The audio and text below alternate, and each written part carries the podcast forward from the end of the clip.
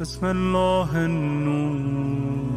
شخصیت فاطمه زهرا یک شخصیت یکتا و یگانه است. یعنی شما هیچ شخصیت دیگری رو نمی‌توانید پیدا کنید که مجسم کننده هویت حقیقی و همه جانبه زن مسلمان باشه اونچنان که زهرا علیه السلام بود. صحیفه فاطمیه. اینی که شما در مغرب چه معارف الهی در ظرف وجودی شما ریخته میشه و مغرب دار بشی و نهایت بعد مثلا یه دوره عمر یه چرخه نماز صبح تا ظهر رو بتونین با یه همچین دعاهایی تکمیل کنی. یعنی ما داریم میگیم در طول عمر یه چرخش رو بتونه تکمیل کنه.